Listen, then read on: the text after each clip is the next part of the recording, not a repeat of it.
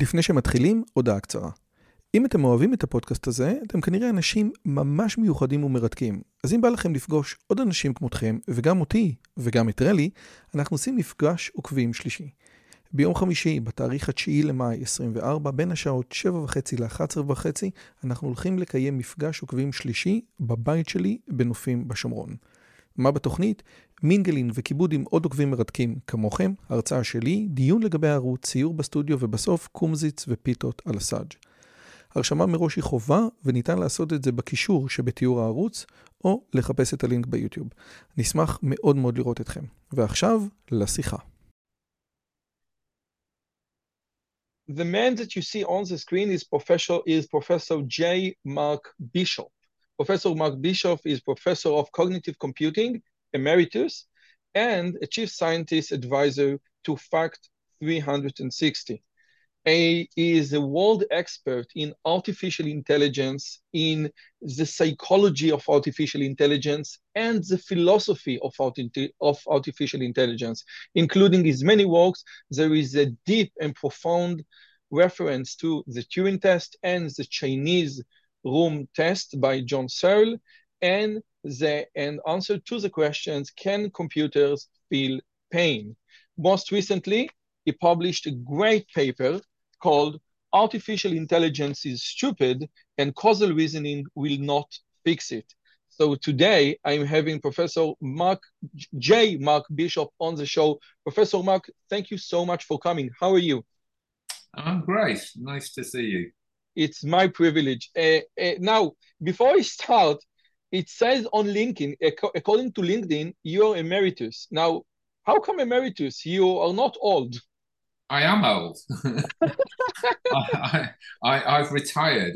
I'm an elderly gentleman in my twilight years, and I've retired from academia, and I have an unpaid role in a startup called FACT360, who are using AI and NLP and machine learning to deduce insights about corporate communication networks that can be used in investigation, typically looking at fraud and activities like that. This was exactly my very next question, because according to LinkedIn again, FACT360 is pioneering the use of AI and unsupervised machine learning to analyze communication network knowledge now. And I had a conversation with Professor Nadav Cohen from Tel Aviv University, and we ponder about Jan LeCun quote that if intelligence is a cake, then unsupervised learning is a cake, supervised is the icing, and reinforcement is the sherry on the icing. And could you please elaborate on your FACT360? What does it mean that you take unsupervised machine learning and use it to analyze communication networks? Well, I think it'd be helpful to go back a stage or two. Obviously, I'm a little bit tied in what I can say about the company because there's a lot of IP at stake under the hood. So I'm going to be fairly generic, so I won't be giving too much away of our secret sauce. But what is out in the open is that our work is primarily grounded on research that happened way back in World War II in the UK at Bletchley Park, but not work by Alan Turing. Turing was famously interested in decoding the semantics of the German Enigma ciphers, what the messages actually said, what the words meant.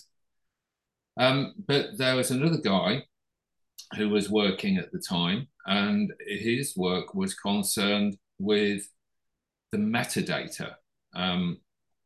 What the German Commander A in Berlin was communicating with German Commander B in Paris at a certain time and place and date.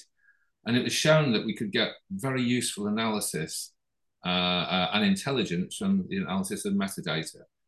So that was our starting point as a company. We thought, well, what we can do if we look at metadata, and there's certain advantages because immediately out of the box, we've got techniques that analyze communication networks in a language neutral way.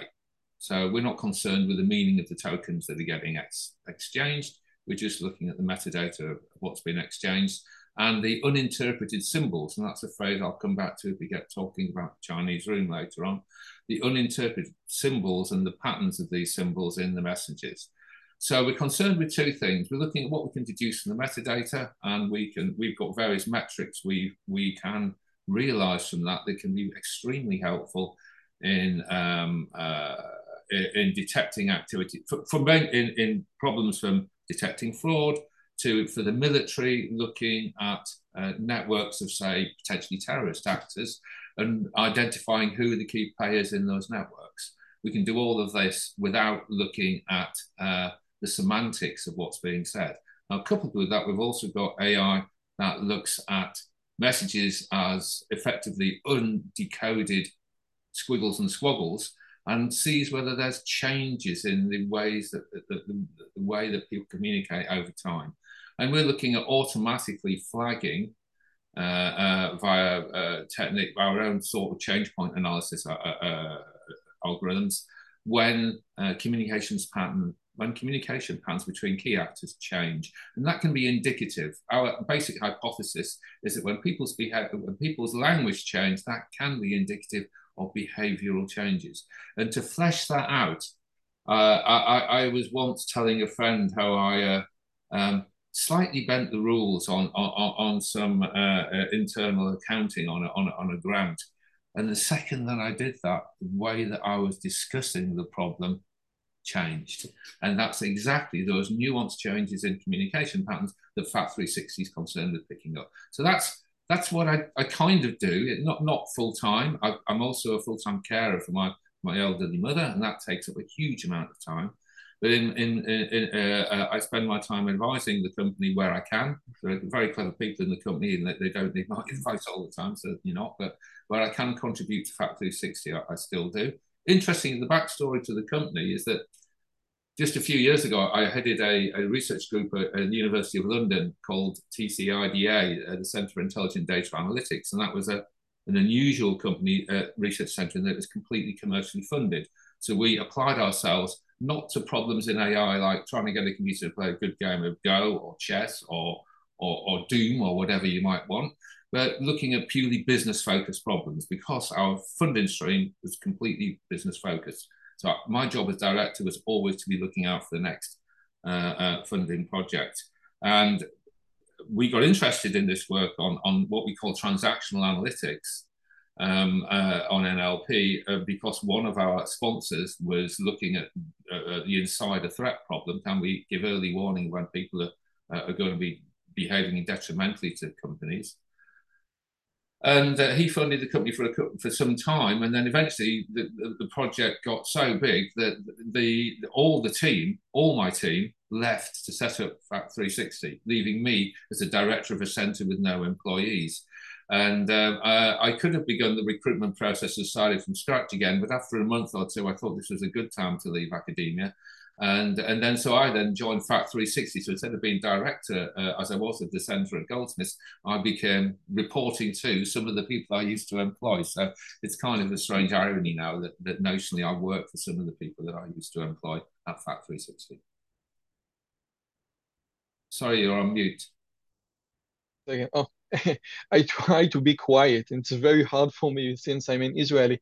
So one question that I need to just nail, when you say metadata in the context of language, we said like in the World War II example, message A was coming from Berlin to Paris in a certain date, in a certain place, in a certain time. This is kind of thing of a metadata? Yeah, exactly. But basically graph out communication. Our secrets, well, one of the things our secret sauce, we graph out, we take corpuses of communications, for example, emails, but they might just as easily be Slack messages, tweets, Facebook messages, WhatsApp messages, whatever, and we put them into a graph. And this graph is one of the things that allows us to do some pretty sexy stats and AI on the processes is that we fundamentally embed everything in continuous time. So we take a corpus of messages and we build a continuous time graph of those messages, who's communicating to who, when and when. And we also have the option to look at where as well. And then we apply various transactional metrics on these. Transactional metrics are what people do.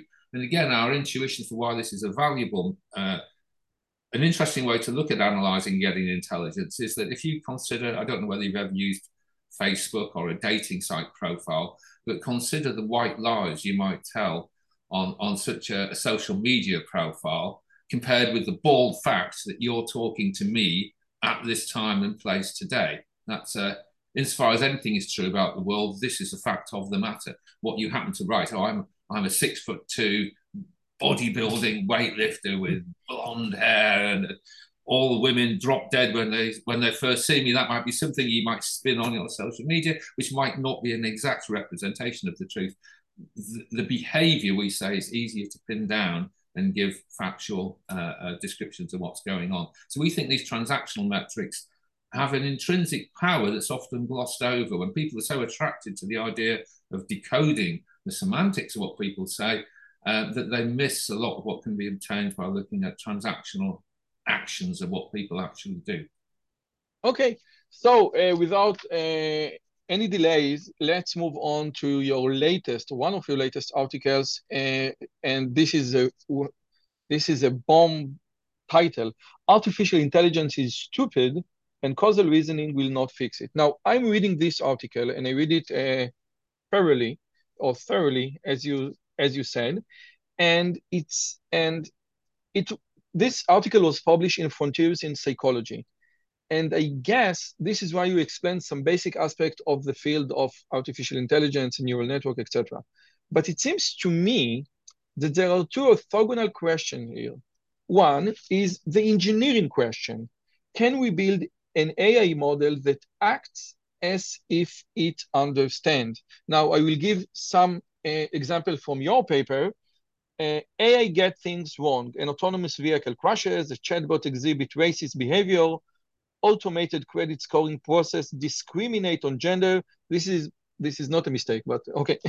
And then you give your Siri, example, which is a great example. You ask Siri, "Hi Siri, add a litter of books to my shopping list," and Siri just add a litter of books, and Siri doesn't understand that a litter of books means just a lot of books, okay? And this one is the engineering. Can we build an AI model? Can we better Siri? Can we better autonomous vehicles, etc.?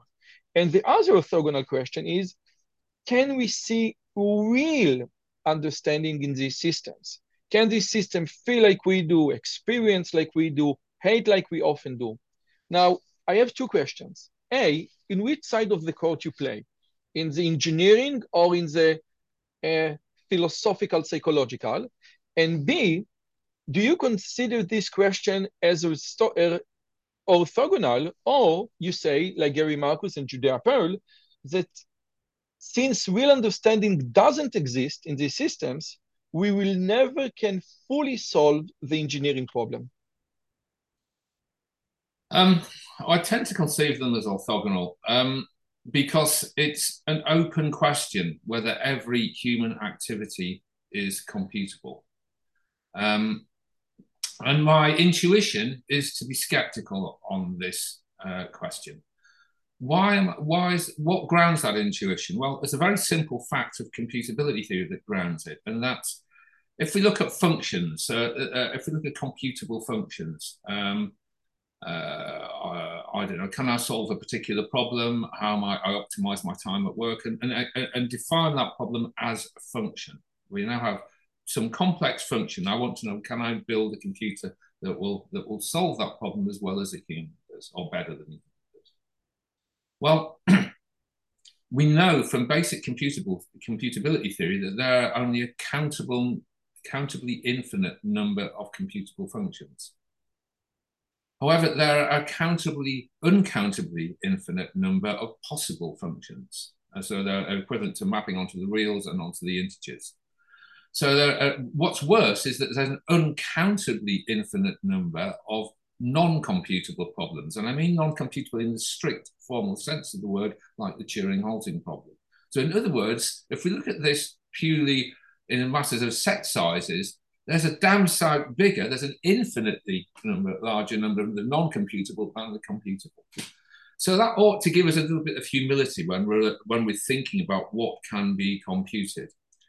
And there's a metaphor I often try to use. If you've ever seen a plasma globe, these are like these little spheres that discharge a plasma lamp, and they're quite pretty to look at. Now, we can morph these questions onto this thing. If we consider the surface of the globe as all the possible problems that a human can engage in. And this is a real surface, so it points on it are demarked by real numbers, real coordinates. The first question is, can we get a computer program to visit every single one of those points? And the second, and that would be fine, that would say, if we think about it really hard, can we get a computer to solve every problem the human does?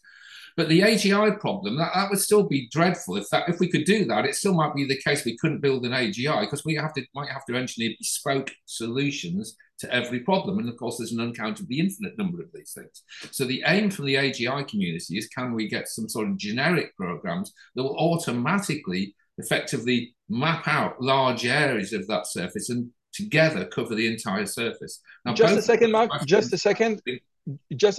AGI mean artificial general intelligence. Okay, because I'm sorry, and this is similar, and I will ask you a little bit more. This is similar to what we call strong AI. Yeah. Yeah. Okay, please continue. I'm sorry. So the question is: is every point on the surface of that globe visitable by a computer? And then secondly, can we do generic programs so we haven't got to boringly engineer a bespoke program for every problem that we're interested in? Both of those issues, as far as I'm concerned, are open questions. If you speak to people from the OpenAI Institute, they're saying, yes, GPT-3 or whatever their favorite technology is can cover all the surface of that globe. It's just a matter of time. Throw a few more billion neurons at the problem and we'll have your problem solved. I'm a little bit more humble. I don't see any evidence, hard evidence yet, that A, the computer can solve every one of those problems, and that B, we can generalize and get simple programs that can cover large swathes of the surface of that plasma globe. So that's where I think the two issues, one issue, the engineering issues, come to the fore. Now, the second issue is, even if you could get a computer program to do all those functions as well or better than a human, would it still generally understand what it was doing? And my firm belief, and this is not grounded on an intuition, this is grounded on the work of the American philosopher of intentionality, John Searle, and his Chinese Room argument, which we might get a chance to talk about later, is that no, even if we got something that could duplicate or simulate all aspects of human behavior, it still would not understand what it was doing. And does that matter? I would argue that it does, but we'll need to get into the Chinese Room a little because it is. We know that if it walks like a duck and it quacks like a duck, then it's a duck. And in, you know, in many, this is where we make it. I wouldn't agree with that axiom.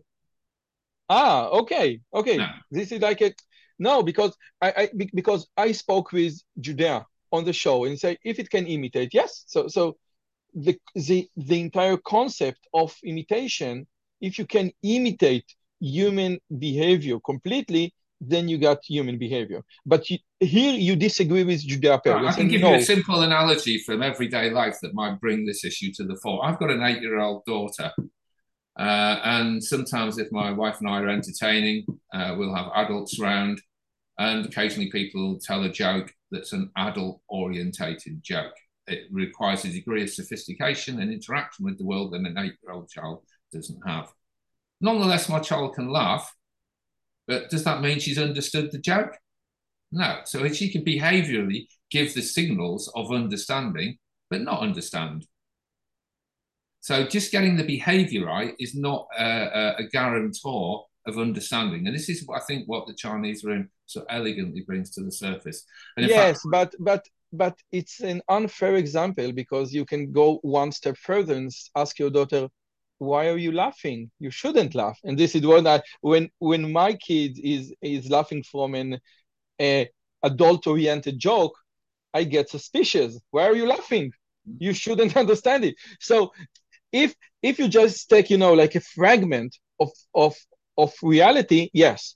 But if you you know, expand this fragment, it can't imitate more than, yeah, okay, I gave that as a frivolous example just because it's simple to, it's a simple example that people could perhaps relate to. If we, once we get into the Chinese room, I will nuance that much more deeply in a way that I think will rebut your criticism. Okay, so with a kind of a frivolous but before, we go into the Chinese room, there is another thing, and another thing is the great quote from Crick that everything that we experience is the brain. Everything that we experience is the brain. You get the Crick quote for 1994, your joys, your sorrow, your memories, your ambitions, your sense of personal identity and free will are in fact no more than the behavior of vast assembly of nerve cells and their associated molecules, okay? So this is Crick. And now we have like the human brain, the blue brain, the deep brain, the all those enterprises that want to simulate 100% the human brain. And me, as a religious Orthodox Jew, I think that some ingredient is missing in this formula, okay? I think that there is a transcendental to human beings. And therefore, if we simulate, yes, the entire human brain, 100%, we still don't get human because something immensely important and profoundly important is missing. And my question is, can I say the same thing even if I don't believe in the transcendental? Yes, I think this relates to something that drops out of our analysis of the Chinese room, and that's what's called the phenomenal component of understanding. It feels like something to understand. And I think this is beautifully illustrated at the turn of the last century by the experiences of Helen Keller.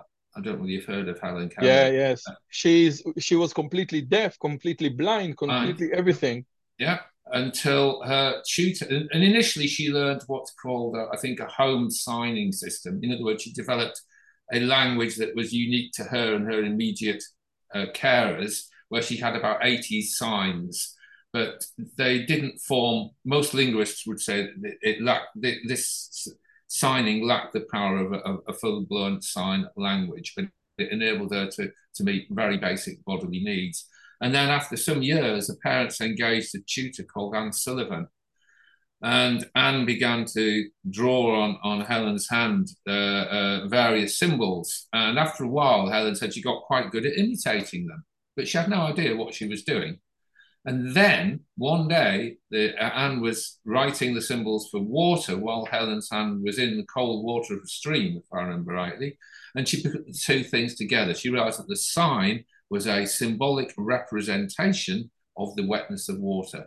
So the sign was grounded, as we say in AR terminology, by the phenomenal experience of water.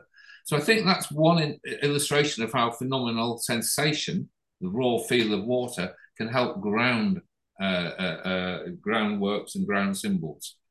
In more recent years, the computer scientist Stefan Harnad, in his review of Luciano Floridi's epic, The Philosophy of Information, as Stefan again draws attention to the phenomenal component of understanding. He says it feels like something to understand, and I completely concur with this.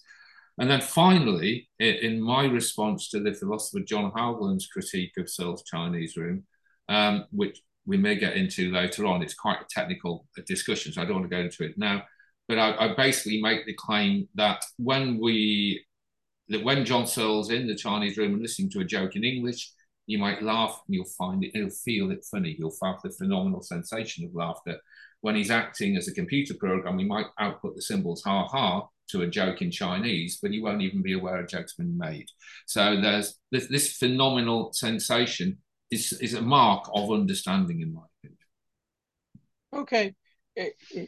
It brings us like I often go back to what Melanie Mitchell said, that one cannot have, we have this notion of human intelligence as a brain that's connected to other parts, but without feelings, without the human body, it is very hard to to know or to imagine what intelligence would look like, what human intelligence would look like without all of this facility.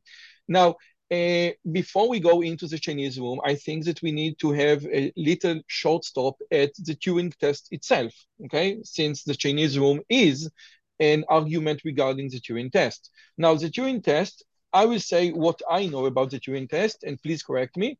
Alan Turing proposed this test in his profound articles. I can prepare just a second. The name of the article is Computing Machinery and Intelligence. And in Computing Machinery and Intelligence, he said that a computer program will consider intelligence if I speak through a terminal, because it doesn't matter if I can see the program or not. If I speak with one agent which is human and other agent which is a machine, and I ask both agent questions and get answers and respond to their answers, etc. If I cannot distinguish between the human agent and the machine agent, then I will have to conclude that the machine presented intelligence. Would you say that this is the first summary of the Turing test? It is a first summary. What's interesting about the Turing test, I hosted a workshop on the Turing test and trying to pin down what Turing meant by the Turing test at the University of Reading in around 2008. And what's interesting, if you go through it extremely carefully, as academics are wont to do, the computing machinery paper, you'll see that there are three different interpretations of the Turing test. The one that I think most people use, I call the standard interpretation, runs roughly as you outlined. There are other more nuanced interpretations that, because to understand this, you need to go back one stage, and that Turing invented his Turing test by reflecting on a Victorian parlour game called the Imitation Game. And this was basically a game where you had a man and woman go into two rooms in a house, and the guests in the house had to determine the gender of which room had the man and which room had the woman, purely by asking questions that were written on pieces of paper. And of course, what makes it interesting is that the respondents are allowed to lie. And what makes it interesting is that the questioner can ask about absolutely anything. And I've played this game with my undergrads and postgrads, for that matter, many times. And it's actually quite a hard game to do well at. Interestingly, it's a sort of situation that many people, if they immerse themselves in large multi-layer online games now, have to deal with every day if you're speaking with other characters and only communicating by text. Some people might pretend to be guys when they're really women, and some men might pretend to be women when they're really guys. So what began as a bizarre parlor game is something I think these days a lot of young kids are dealing with on a day-to-day basis. So that's kind of funny. So can we do that? And the answer is that you can. You can't do it perfectly, but you can do it pretty well. You can do it. I mean, Turing talks in the paper about being able to pass the Turing test as well as humans at about 70% of the time. And certainly, you know, I like to think I can play that game and approach that level of performance. So the standard interpretation of the Turing test is, as you say, can we determine which set of answers is being generated by a computer and which is being generated by a human? Other nuanced interpretations, you have the idea of whether you've got in one room a man pretending to be a woman, and can we determine which is a man pretending to be a woman and which is a computer pretending to be a woman, for argument's sake? And there are various riffs off that idea, but we explore them in the introduction to the Carbonetti special issue on the Turing test, which was published in around 2008, 2009. Yes, you have an entire book devoted to the Turing test and to the Chinese room. Now, can I offer... The Turing test book was a special issue of a journal. The Chinese room book was co-edited by myself and John Preston, called Views into the Chinese Room. Yeah. Can I offer another interpretation that I read somewhere, and unfortunately I forgot where? Before you do, there's one critical thing that is often glossed over about the Turing test, which I said there were three coherent interpretations that can be derived from Turing's paper. All of them focus on this, and that's the idea that the test is interactive. So you're interacting with the system. why this is important is that some people say, have said, oh, I've got a Turing test where I'll play some music that's created by a computer, and people have to guess, so put their hand up if it's computer generated or human generated. That isn't really a Turing test because it's not an interaction. You're listening to something and making a decision, yes or no, end of story, there's no interaction. So the interaction is inspired from the Turing test. But can I offer one explanation or one interpretation that Turing himself wasn't interested whether artificial intelligence really exists? What he said that if a machine acts like a human being, we will assign it an intelligent behavior. And this is what we discussed earlier, that you said, no, this is a profoundly different thing. And Alan Turing specifically said, no, I want, this is like game of imitation. If the computer can imitate intelligence, rational behavior, then I have nothing to say. Okay. Yeah, exactly. I think that is the position Alan Turing points to or leads us to in the Computing Machinery paper. I think John Searle's Chinese Room targets lots of things, in particular some of the wilder claims that were coming out at the time from Schank and Abelson's lab in the 70s.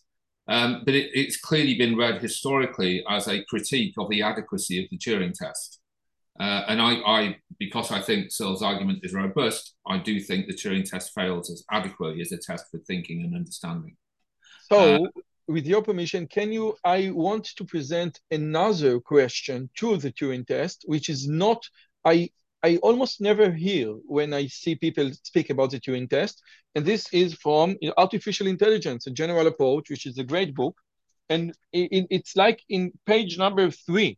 When they presented the Turing test, they say the following thing. Yet AI researchers have devoted little effort to passing the Turing test, believing that it is more important to study the underlying principles of intelligence than to duplicate an exemplar. The quest for artificial flight succeeded when the Wright brothers and others stopped imitating birds and started using wind tunnel and learning about aerodynamics. Aeronautical engineering texts don't define the goal of their field as making machines that fly so exactly like pigeons that they can fool even other pigeons.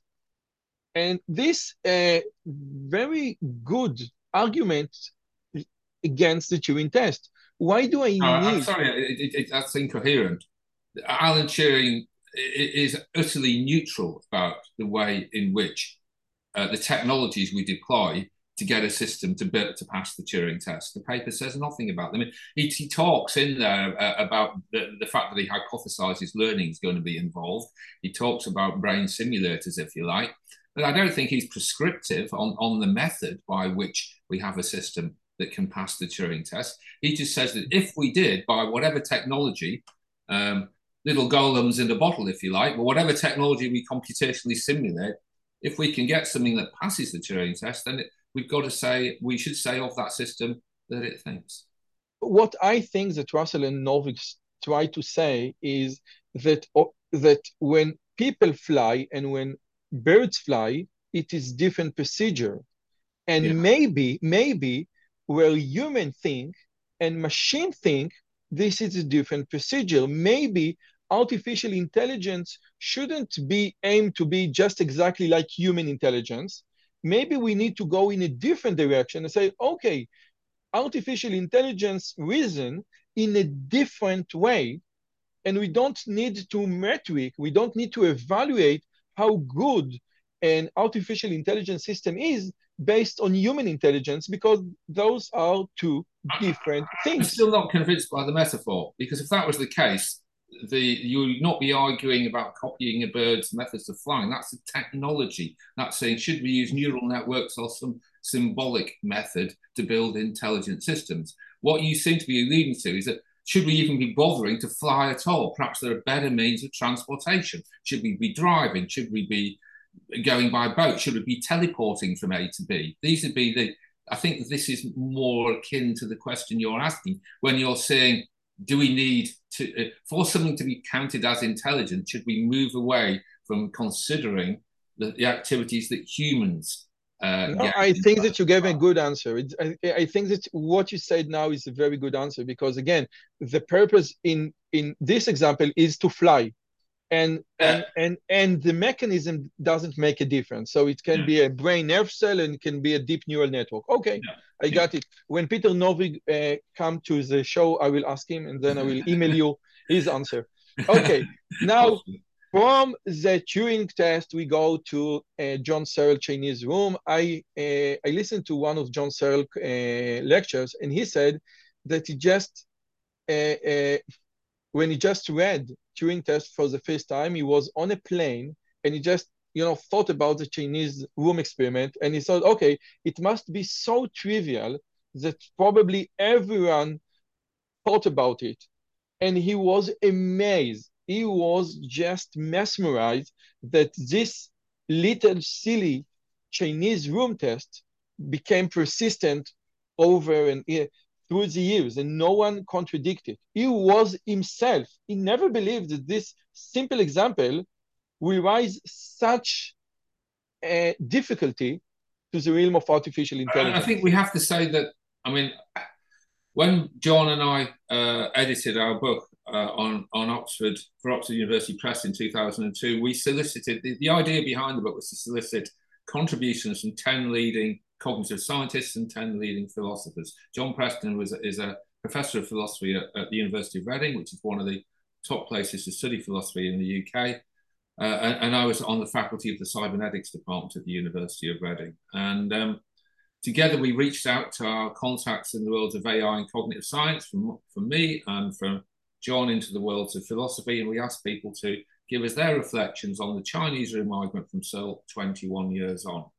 Now, I think it's fair to say that it is not the case that everyone is persuaded by the argument. And certainly, I, over my life, academic life, I've been to speak on the Chinese Room, and at my own minor contributions to this debate, the Dancing with Pixies reductio, in many universities, most of the universities in the UK, and a number in Europe and America. And it's fair to say that most of the AI scientists that I meet are hostile to the Chinese Room. So it isn't obvious to me that Searle has unambiguously carried the day with that argument. That said, I've studied, I spent a lifetime studying the responses to the Chinese Room. And my co-editor, who is a philosopher with no axe to grind one way or the other, John and I both were of the opinion at the end of that project in being in the book together that Searle's argument was robust, and I still haven't deviated from that opinion 20 years after the book was published. So I haven't seen anything that makes me think that Searle was wrong. We come back to your anecdote. What's interesting is, of course, that Searle was one of his great contribution to philosophy is in the work of looking at intentionality. I mean, this does actually cross over with the Chinese Room argument, but he was first and foremost a scholar of intentionality and a philosopher of mind. And the Chinese Room is, as you summarise, is one tiny little piece of a huge lifetime output. He's one of the great philosophers of the 20th century, and it is kind of mad that this small argument is still debated so passionately, 42 years after it first appeared. But I think this is in part.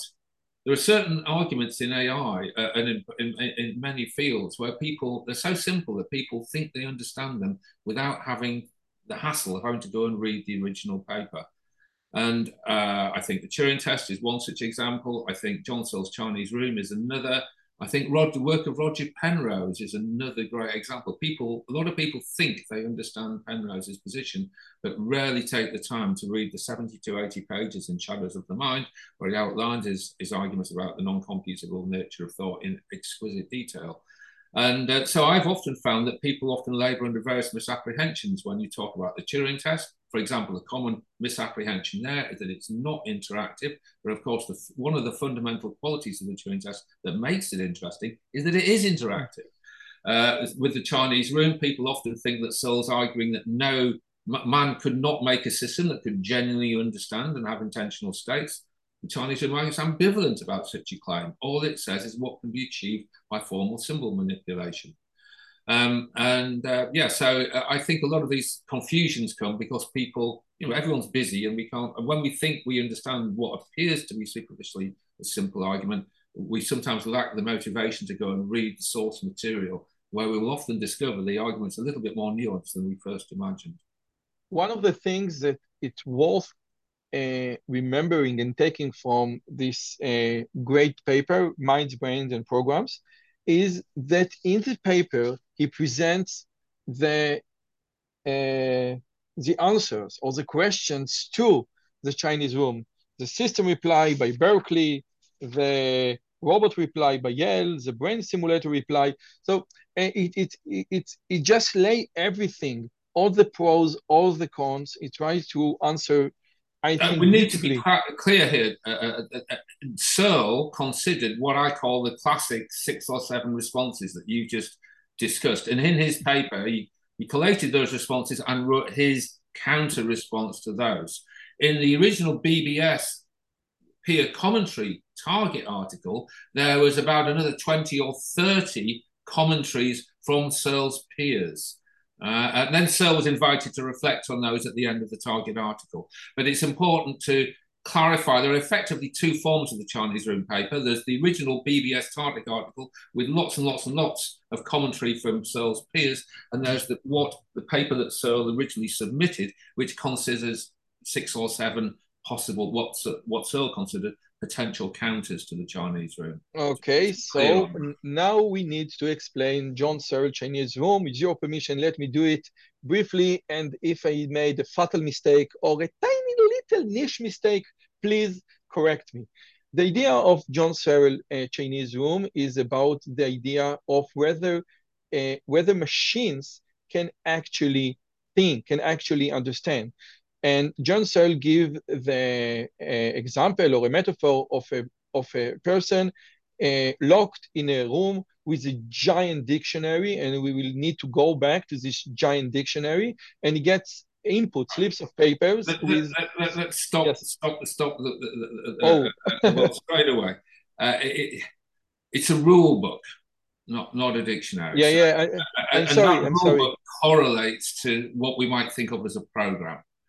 And just the backstory that's critical before you begin the exposition of the Chinese Room is that Searle originally penned this when he was going to spend some time in the labs as a guest with Schank and Abelson, who were, at that time in the late 70s, they'd written a book called Scripts, Goals and Understanding, where they were investigating a particular methodology as to how to build computers that could answer questions about stories, simple questions. So they couldn't give you what's the meaning of war and peace or does God exist? But given a story of the form, Jack and Jill goes up the hill to fetch a pail of water, Shank and Abelson's programs could say, if you said who went up the hill, they would respond, Jack and Jill went up the hill. Why did Jack go up the hill? To fetch a pail of water. That's the level of sophistication.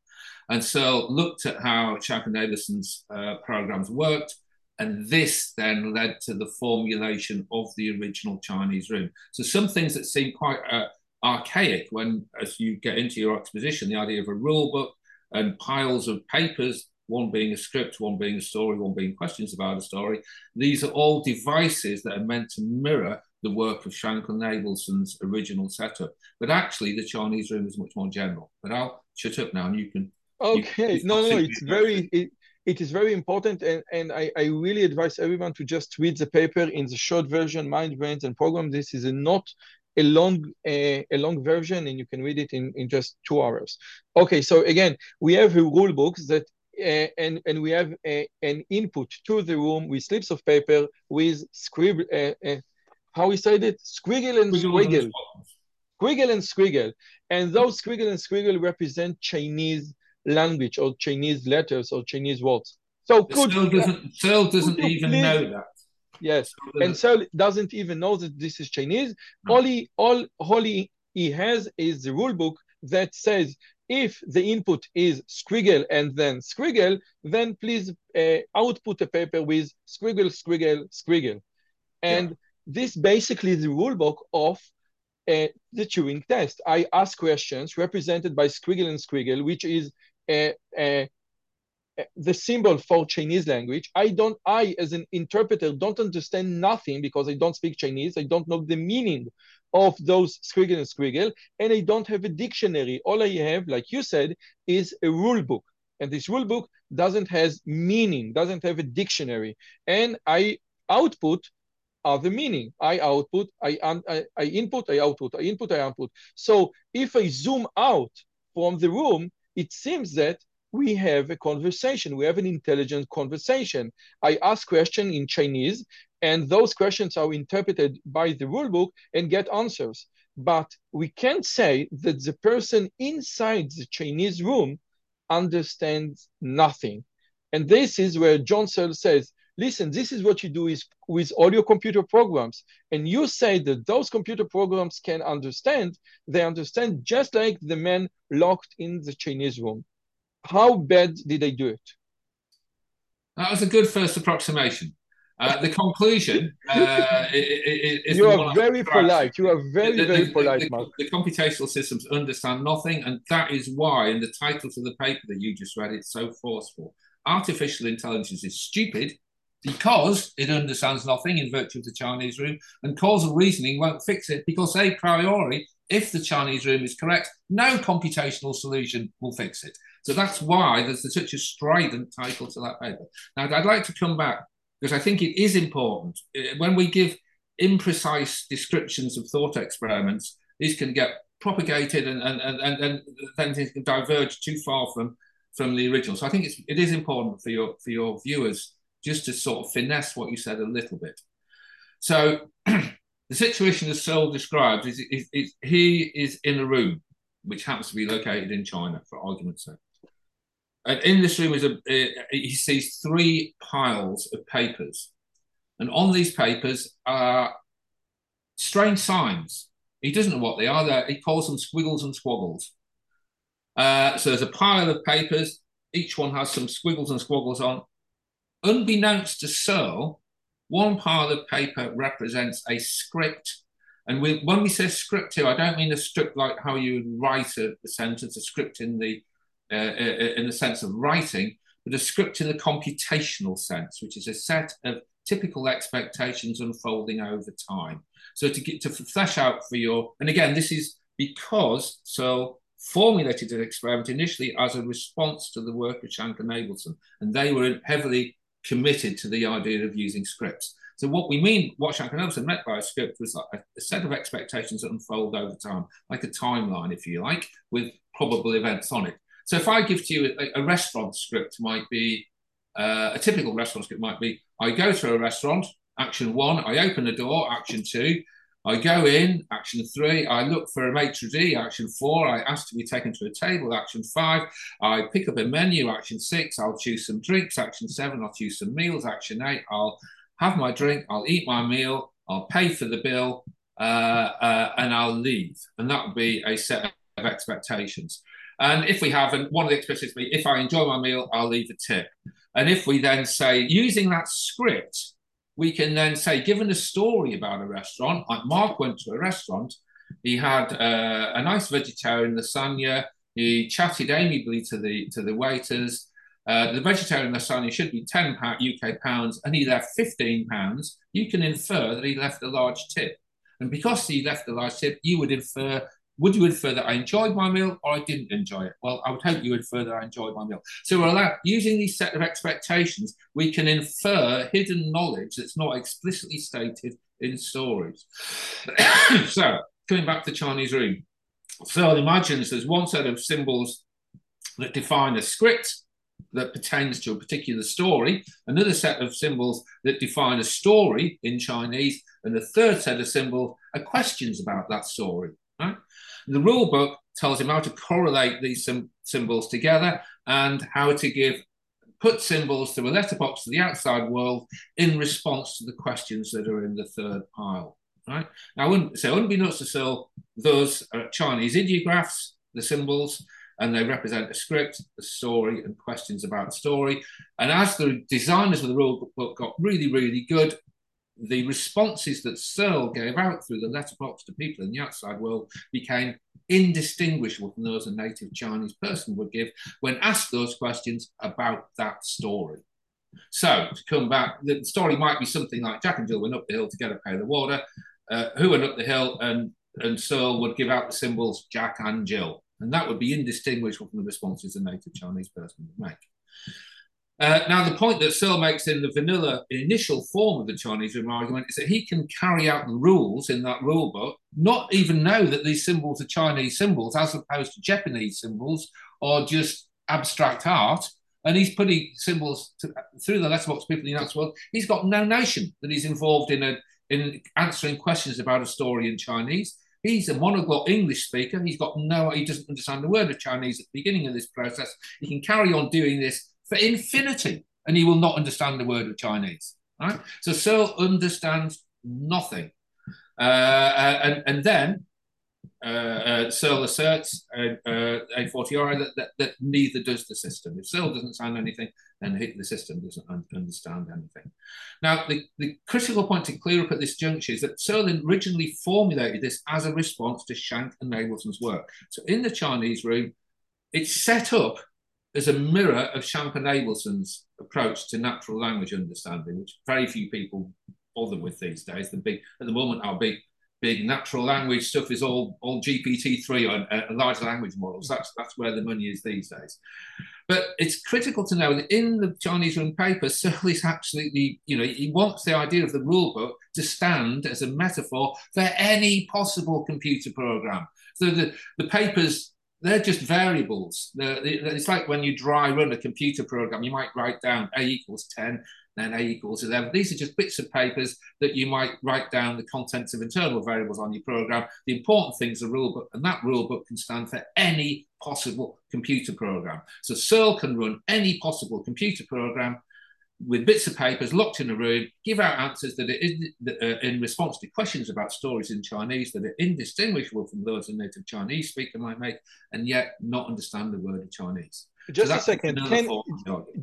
Can I expand Searle argument? And I know in the original paper it was referred to Schank's work, but can I expand Searle argument to any informal Chinese conversation and this rule book still be valid? Yes.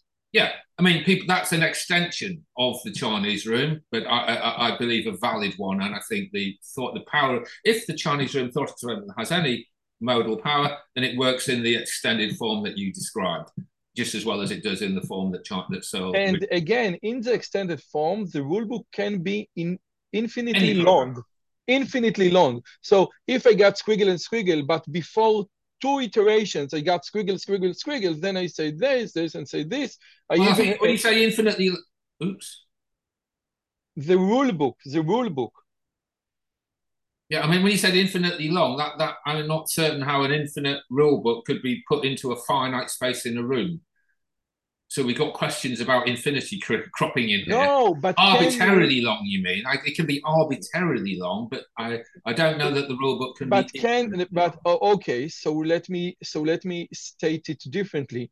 If the rule book is finite, like in a finite state machine, then can we come up with all the possibilities that natural language enable us? And this is maybe the weak spot of Searle argument, since natural language allows us to use infinite number of I don't think it's a weak spot. I think I just ask. I don't know. No. I just ask. No. Searle is. He's running a thought experiment, like Einstein's thought experiment, imagining himself traveling on a beam of light, right? And he wants to give to his opponents the Professor Stephen Hawking's famously being one such person, and Elon Musk being another, those who champion the idea of AGI, famously champion it. He says, right, you give me your best AGI program, whatever it is. I'm not going to say, it's just any program you give me, I can run the Chinese Room argument on it, and I can show that it doesn't understand, right? So that is what he's saying. He's allowing his opponents to use any technology, as long as it's computational, any algorithmic technology they wish. He will follow that algorithm through, produce answers that are indistinguishable from those a native Chinese speaker would give, and yet still not understand a word Chinese.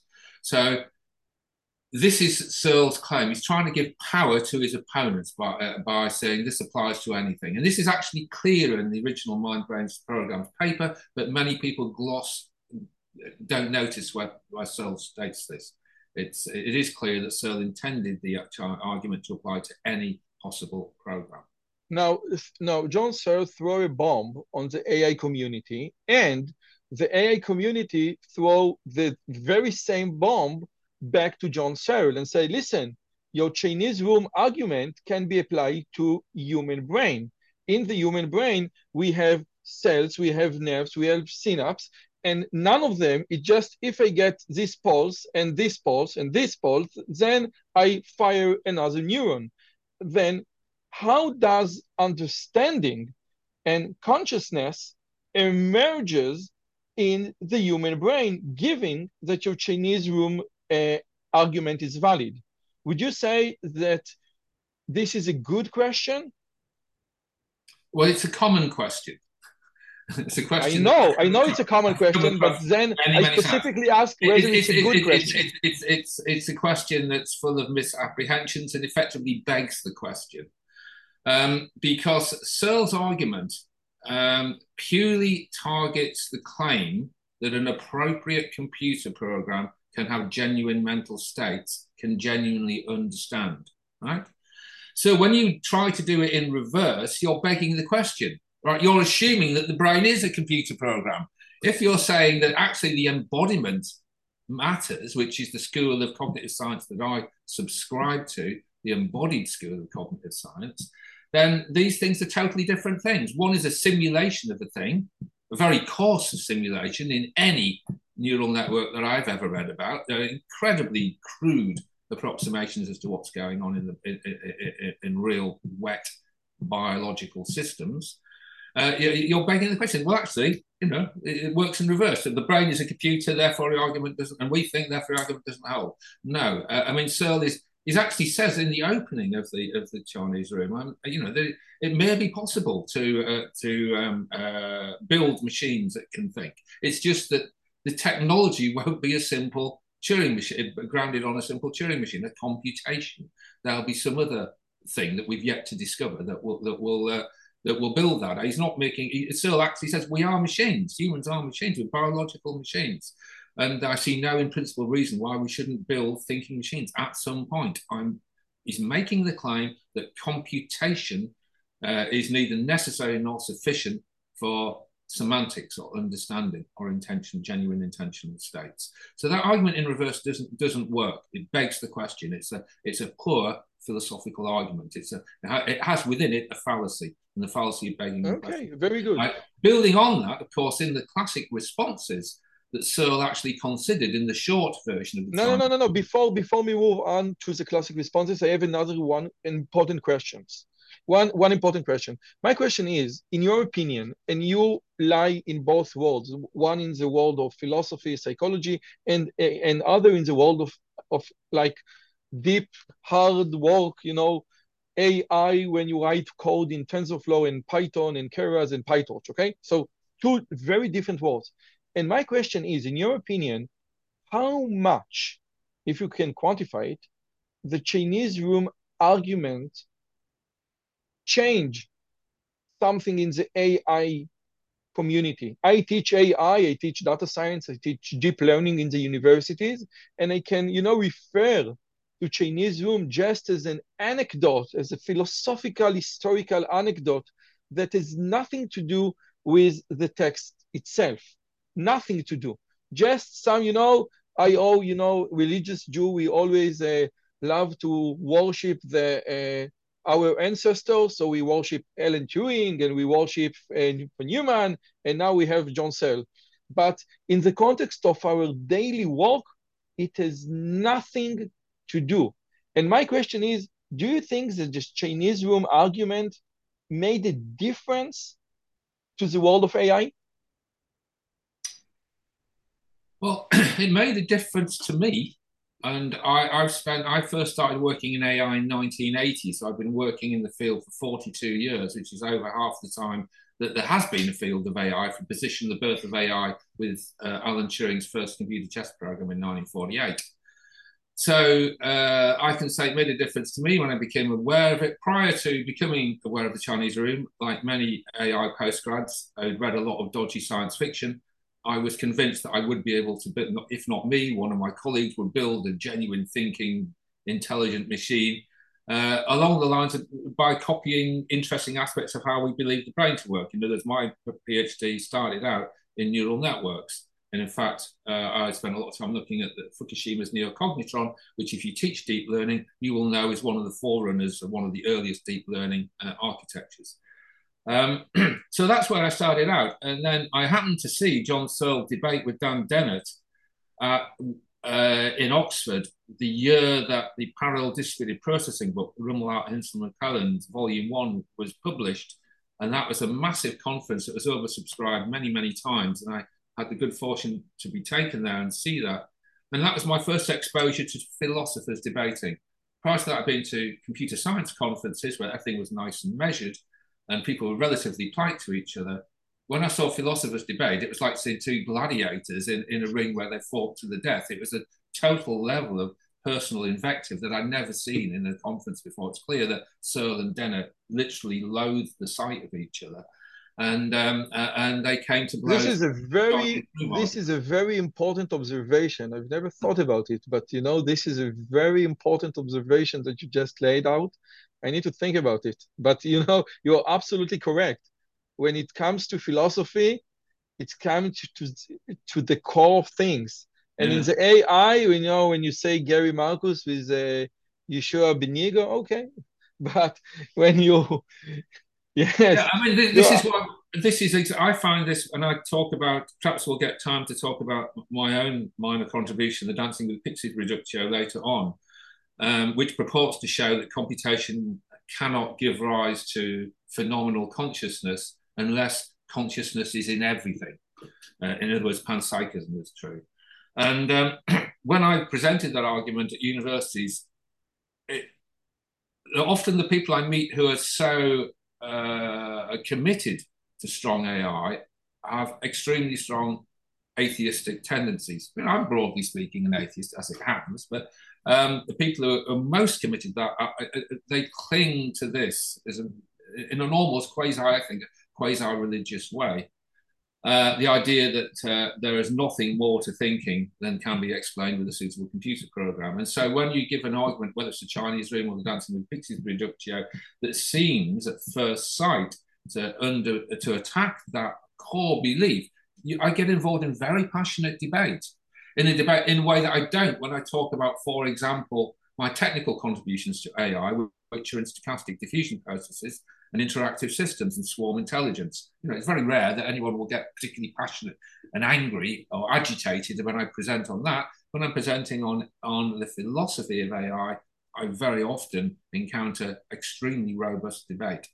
And I think it's because it questions really deep ideas about who we are and where we are and how we fit and work and interact with the world. Just a second, let me recap, because I think it's profoundly important. What you said is that for an atheist that believes, like Kirk, yes, like the famous Kirk quote, that everything in human experience is just brain nerve cells, and you say, listen, if you go in this computational direction, then understanding doesn't exist, it raises important and profound questions regarding what it means to be human. Therefore, yeah. Atheists are more inclined to object the Chinese Room argument. Yes? Yeah, because they see that for many years, computationalism or Turing machine functionalism was the only game in town. So if you either had on the one hand religious or what some have disparagingly called Mysterian views about the mind and understanding, and on the other, you had computational views, functionalism, Turing machine functionalism. So to many people, they thought, well, I'm not religious, therefore the only other game in town is computationalism. I'll have to hang my hat on that peg. And then if someone like Mark Bishop comes along and questions what can be achieved by mere computation, these people, wrongly in my opinion, believe they're getting pushed towards mysticism or Mysterian views about. This is great stuff. You know, I had a talk with Christoph Koch, is a very famous neuroscientist, and he deals with consciousness. And he, one of his books is called Confession of a Romantic Reductionist. So I'm a reductionist, but I'm not subscribed to this computational thing stuff. And he has hard time with how to explain to myself what does it mean to be human without the transcendental. It's very interesting what you just said. Very interesting. Yeah, and I think the problem is that most people, AI scientists, are unaware of modern developments in cognitive science, which the ones I'm particularly interested in emphasise the role of the body, so that yes, neurons are important to address Crick's claim, but they're not the whole story. Neurons exist in a thing called the brain, and the brain exists in a thing called the body, and the body exists in an environment we call the world, and in another environment we call society. And it seems to me that all of those things are important to our cognitive states and understanding. And in fact, when I was worked at Goldsmiths, there was a professor there of psychology who did some amazing work on colour perception, which I think beautifully illustrates this. I'm going to make some claims about Jules's work, which he would never make. Jules Davidoff was a very conservative and mature and robust academic, and he did not plan to make wild claims. So I'm going to extrapolate from the results of his work to make what I think some people would say is a wild claim. Hopefully you'll get why in a second. Jules did work on colour classification amongst a tribe in Africa called the Himba, that originally, if I remember correctly, only had four colour terms. And the experiment that's just so powerful, that stuck with me for years, looked at initially a set of ochre-like tiles, each one slightly different by a uniform distance in colour space from the other. And then there was an odd one out that crossed a Himba colour boundary. And when you present those tiles to the Himba, that one that was odd one out popped out at them. So he said, which is the odd one out? They pointed to it, they got it right instantaneously every time. You give that test to a Western European, and we're scanning round all the tiles, and usually we'll get the odd one out, but not always. So in other words, it takes time, and we're slightly error-bound. Now we get like system 2 from Daniel Kahneman. They use system 1 and we use system 2. Well, I'll just wrap up. Then the second experiment shows a set of green tiles, each tile slightly different from the previous essay, arranged in a circle by a uniform colour distance, and a blue tile. Now, obviously for Westerners, green and blue are a big colour boundary. So when you say, what's the odd one out? All Europeans will go, the blue one, and they'll do it instantaneously. They'll get it right every time, and they don't have to do an exhaustive search. The blue pops out at them because phenomenally we experience a different colour. The astonishing thing is, you give that to the Himba, and these guys are scratching their heads, they get it wrong, they take in ages, they can't see the colour pop out. So that says to me that the Himba language, just let me finish, the Himba language informs their colour phenomenology, because if they actually saw it as very, very different from the others, it would pop out at them. This is my interpretation of Jules's results, and I must underscore that this is my interpretation, and I don't know how far along this route Jules would be comfortable in going. But it seems to me that the only rational explanation for these results is that the phenomenology of the Himba is different to that from a European because of their different language. It's the Sapir-Whorf hypothesis writ large, if you like.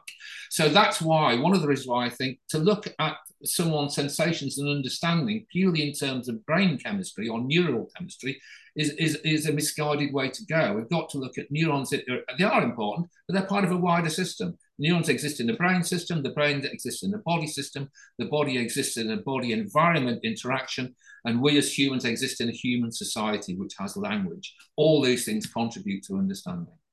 And this is a great, I think, argument by Gary Marcus, that the AI community is so, I don't know how to say it, but obnoxious. I don't know if the word is obnoxious, but it doesn't want to learn from other disciplines like cognitive psychology and what you just said. And by the way, I think that the Sapir-Whorf assumption can be sometimes valid. I don't think, like the thinker that language doesn't make a difference, and you can present anything with any language. And in many examples, like in many experiments, like you showed, language does make a difference on how we perceive things. And we can say that, okay, one can, in a different language, can train his eyes to see blue or distinguish blue from a green. But again, in the Himba, this is different. They perceive the world differently. Yeah. And it's, again, it comes back to an aphorism from the French author Anais Nin, who famously said, we can only see what we know.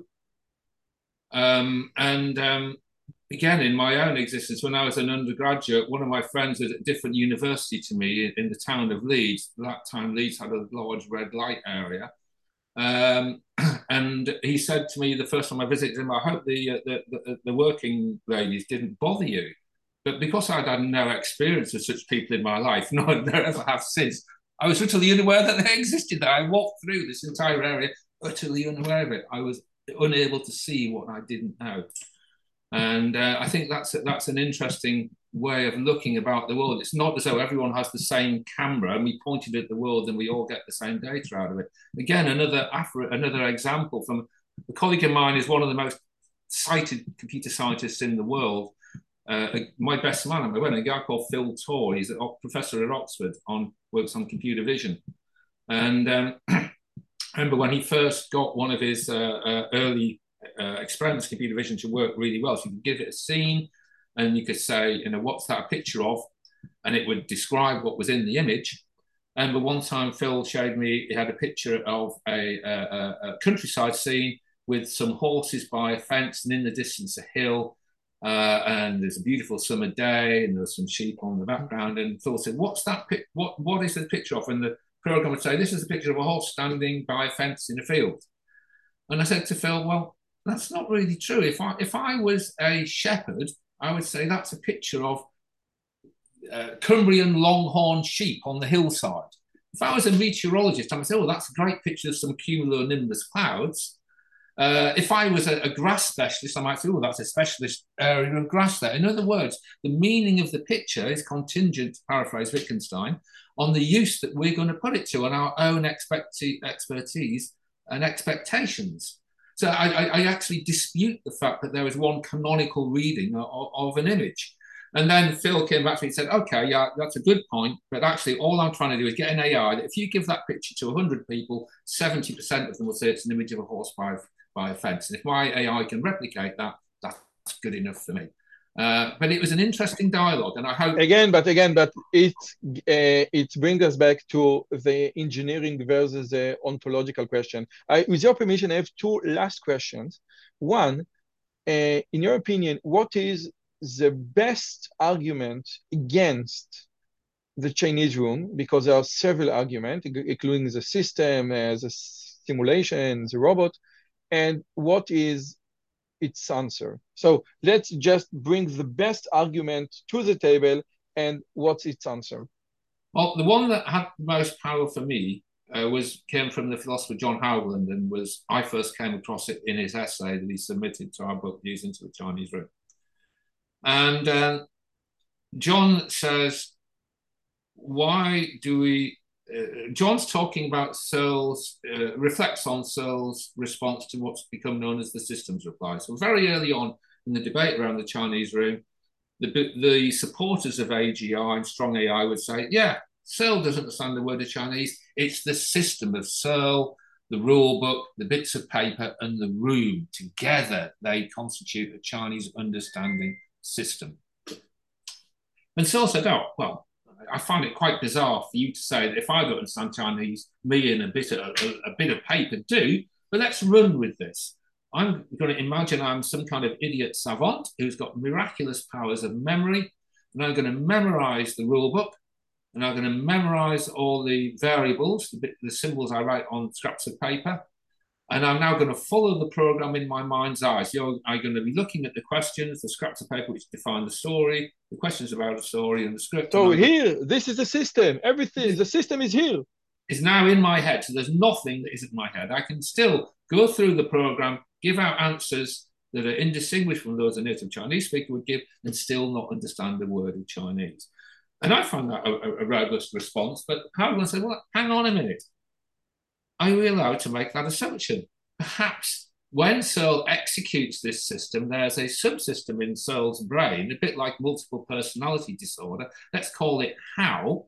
So when Searle runs the Chinese understanding program inside his mind by stepping through it one stage at a time, he's invoking a computational system. We'll call that how. And who's to say that how doesn't understand Chinese?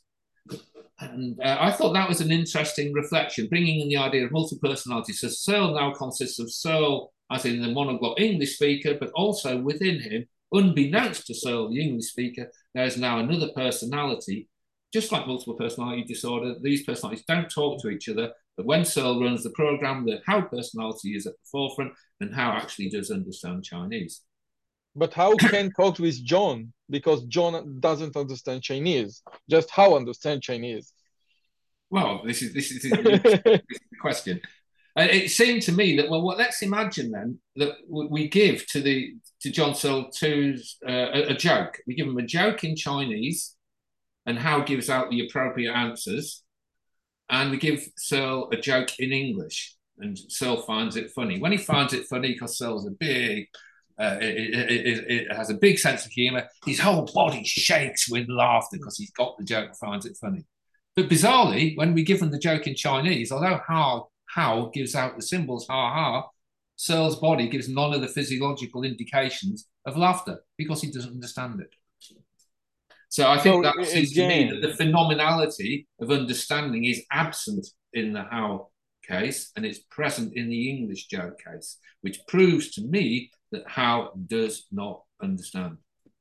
So that was my response to John Haugeland. Okay, thank you. And one last thing, this is not your idea, this is Hilary Putnam idea, but I was introduced to Putnam idea by yours, by some of your lectures. So I want, if you can please elaborate, because many people say, yes, there is, if finite state machine or Turing state machine or discrete state machine have consciousness, then we can say that the entire universe is also conscious. So could you please elaborate on this argument? Because you just mentioned it, but this is a very good argument, and I think that we need to elaborate about it a little bit. Thank you. Yeah, it's called the Dancing with Pixies Reductio Ad Absurdum. It follows a particular form of philosophical argument where you take things through and you see if you follow the premises, you're led to a ridiculous conclusion. And hence, if you reject the conclusion, you're meant to reject the premises. And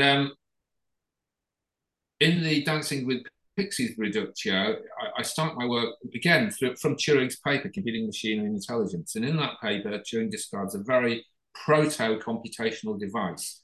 I call it Turing's wheel. And it's a device that is like a clock, or the hour hand of a clock, that could exist in one of three positions, the 12 o'clock position, the 4 o'clock position, and the 8 o'clock position. And at each tick of the clock, the hand rotated round. And this was a physical discrete state machine, as Turing called it, Turing's discrete state machine. And we could describe the operation of that machine if we label the 12 o'clock position state A, 4 o'clock state B, the 8 o'clock state C. We can say that if the machine is in state A, the next clock ticket will go to state B. If it's in state B, it will go to C. And if it's in C, it will go back to A. So we can derive a truth table, a state transition table that describes, given any state of the machine, what the next state of the machine will be. Now, the important thing to realize about this discrete state machine is that the computational states are mapped by us humans onto the physical states of the system. So the system is just a pointer that clicks round in three positions. I can arbitrarily assign computational state A to the top position, or the 4 o'clock position, or the 8 o'clock position, and then concurrently associate the other states around that. And that tells me that computational states are always assigned to physical states of systems. You can also illustrate this very beautifully if you're familiar with the operation of a AND gate. So if I give you a truth table and I say that it's got two inputs, a mystery gate's got two inputs and one output, and if both the inputs are zero, the output's going to be zero. If input A is zero and input B is one, the output's zero. If input A is one and B is zero, the output's zero. If both inputs are one, the output is one, right? Or true. One, sorry. If we assign naught to false and one to true, then that is describing an AND function, okay? However, if we assign zero to be true and one to be false, the same bit of hardware is performing the OR function. And this is an idea that an Israeli colleague, Oran Shagrier, has riffed with over many years. And it just seems to me that we can't, there's always a mapping between what the physical computer hardware is doing and what function we're imagining it's computing. You can't get away, there's no absolute truth to the matter. A spaceman from planet Mars couldn't look at a gate and say unambiguously it's doing an OR function or an AND function without knowing the mapping between logic levels and truth levels. This is very interesting. You know, I teach computer architecture, and I never thought that the difference between AND and OR depends on our presupposition. Wow, this is very interesting. Yeah. And if you've ever done any work on CMOS or TTL, you'll see there are lots of different, over the years, there have been many different conventions as to how to map voltage levels to truth levels. It's not the case. They've always been the levels we associate now. The various different ones have been experimented with. And it gets worse. It gets worse because there are what we call game isomorphisms. So you're familiar with the game Tic-Tac-Toe? Yes. There's also a game called 15, where you have some cards that are numbered 1 to 10 in a pack, and they're hidden, and you draw cards out one at a time. The idea is to get 3 cards that add up to 15, right? And after a while, you might have 4 or 5, but you want any 3 that add up to 15. And it turns out that if you write a program for tic-tac-toe, you can use, which is based on a magic square, you can use exactly the same program without any modification whatsoever to play 15, right? So the same program can be used in 2 semantically different contexts. One playing tic-tac-toe, the other playing 15. So the meaning of the computation lies in its use, again, paraphrasing Wittgenstein, by human players of that game. There is no fixed meaning of what that computer program does. It depends on how we as human users... Meaning is what we impose on the system. Yeah, yeah. So again, come back to Searle, mere syntactic signal manipulations is neither necessary nor sufficient for semantics or meaning. Okay, but now how can we go from this consciousness that everything is... Right, so we got distracted. Yeah, so I'm saying the fundamental issue is that we need to assign computational states onto the physical states of the system. Now, the interesting thing is Turing's discrete state machine can be totally replicated by a digital counter. So imagine like you will find in a car's mileometer that counts 0, 1, 2, 3, 4. All we have to do is map mileometer state 0 to computational state A, mileometer state 1 to computational state B, mileometer state 2 to computational state 3. And over a finite time period, I can implement Turing's discrete state machine by the counting of a digital mileometer. And this hangs for any sequential state sequence. So I can replicate any state transition sequence by a digital mileometer in a set of mappings. Now, this is Putnam's mapping. He shows how to map from the states of an inputless finite state automator, how you can implement any input FSA by a suitable counter. Now, obviously, any digital computer is a finite state machine. So you give me a digital computer and you watch its behavior over a finite time window, And you claim over that time window that computer really does have phenomenal states. It's aware. So, I don't know, Elon Musk has got his super duper AI program in there. And Elon said, yeah, this machine is conscious. It's interacting with me. Like famously, that engineer made the claim of Google and lost his job fairly easily. So, that this machine's sentient. And I'll say, okay, I'll take that machine, that code, and I'll log all the state transitions it went through over that finite time window that you said it was conscious, and I'll map my digital counter onto to generate those state transition machines now. So I can now go through exactly the same sequence of arbitrary state transitions as your computer did. They're forced, given state one, it has to go in state two because the counter counts in 2, 3, 4. That's the way the counter works. And because we're doing this over a finite period, I can legitimately perform that mapping. So if it's the case that generating that series of state transitions is sufficient for computational consciousness, then my counter can be conscious. And Putnam showed how we can generalize from just being a digital counter onto any open physical system. And he showed how to do that in the appendix to his text, Representation and Reality. Therefore, it seems to me, and this is the Dancing with Pixies reductio, that if you accept the computational generation of a sequence of state transitions is sufficient to bring forth phenomenal consciousness, then consciousness is everywhere. That's in a nutshell. It's a little bit more nuanced than that when I go through it more formally, but that's very briefly the Dancing with Pixies argument. But one last question. Did Hilary Putnam believe that consciousness is everywhere, or Putnam wasn't using the art. It was my small contribution was to use some of Putnam's technology and map the idea of a mapping from a physical system to a computational system and deploy it in the world of artificial consciousness. Putnam was making a very interesting claim, because if you know the history of philosophy, Putnam was one of the early pioneers of functionalism. Putnam famously, in a paper in the 60s, looked at how the property of being a mousetrap is a functional property. You might have a mousetrap that snaps down and cuts a mouse's head off, or you might have these so-called humane mousetraps where mice go in them and drop down and are caught in a box. But the notion of trapping a mouse is a functional property. It's not identified with any particular physical configuration of matter. And this led Putnam to think that understanding and mentality were functional properties. We can instantiate the mind in silicon or in water pipes or on a computer or in biological hardware. It's a functional. This led to the idea of the development of functionalism as a theory of mind. Putnam later recanted on that because he began to see that functionalism used this argument to collapse functionalism to behaviorism. So he said, well, using this process is in the appendix to Representation and Reality, published in 1988, Putnam showed how functionalism collapses down to behaviorism. So he this is like the end point of a gap of 20-odd years of Putnam's intellectual life when he was promoting functionalism.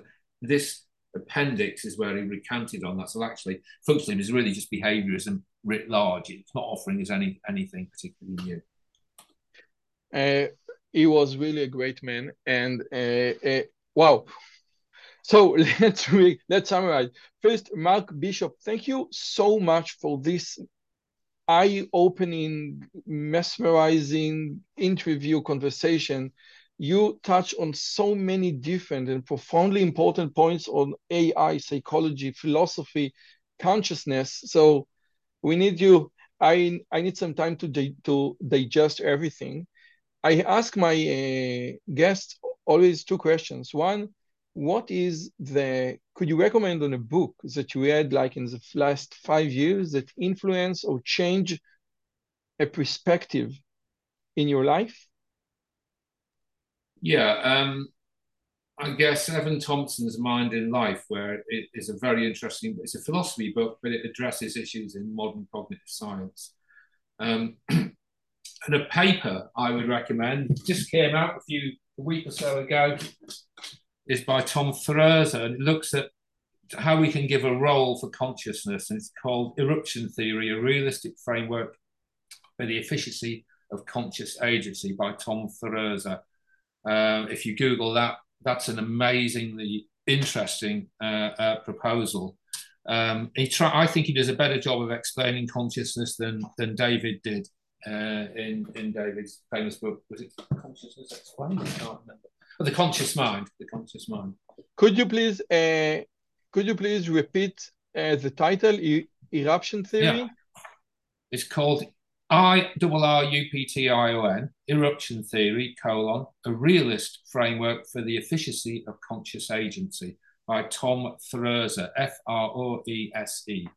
Okay, thank you. And another thing, which you are very fertile, very productive scholar, academic, you deal with so many things. Do you have one productivity tips? Many of my viewers are young academics, young faculty members, young people who want to just excel, be more productive, and produce more valuable work. So do you have like one tip or two tips? My life as an academic was coloured by the society I lived in, and at the time where the government were putting metrics on academic performance. And some of the early metrics judged academic worth by the volume of papers you produced. And effectively, whatever metric the government put in, academics who are not the dimmest of people will try to optimise their performance to that metric. So I found that in my life, I've published too many papers. I would rather have lived a time, if I'd lived my life 40 years earlier where there wasn't these pressures to publish, I think I would have liked to have condensed my 200 plus papers to perhaps 20 really interesting ones. So I would say to them, try not, if you're a young academic, to get drawn into the horrible path where you're getting forced, obliged to publish. Or but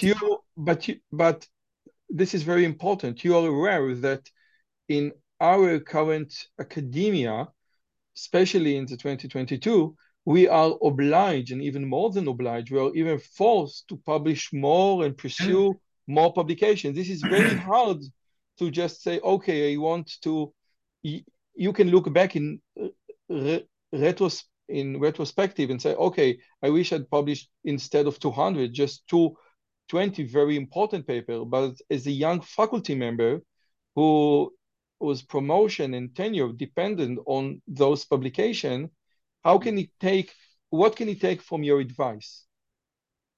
Well, nothing. I mean, if you go down this route, you're not going to get promoted in the climate that we live in.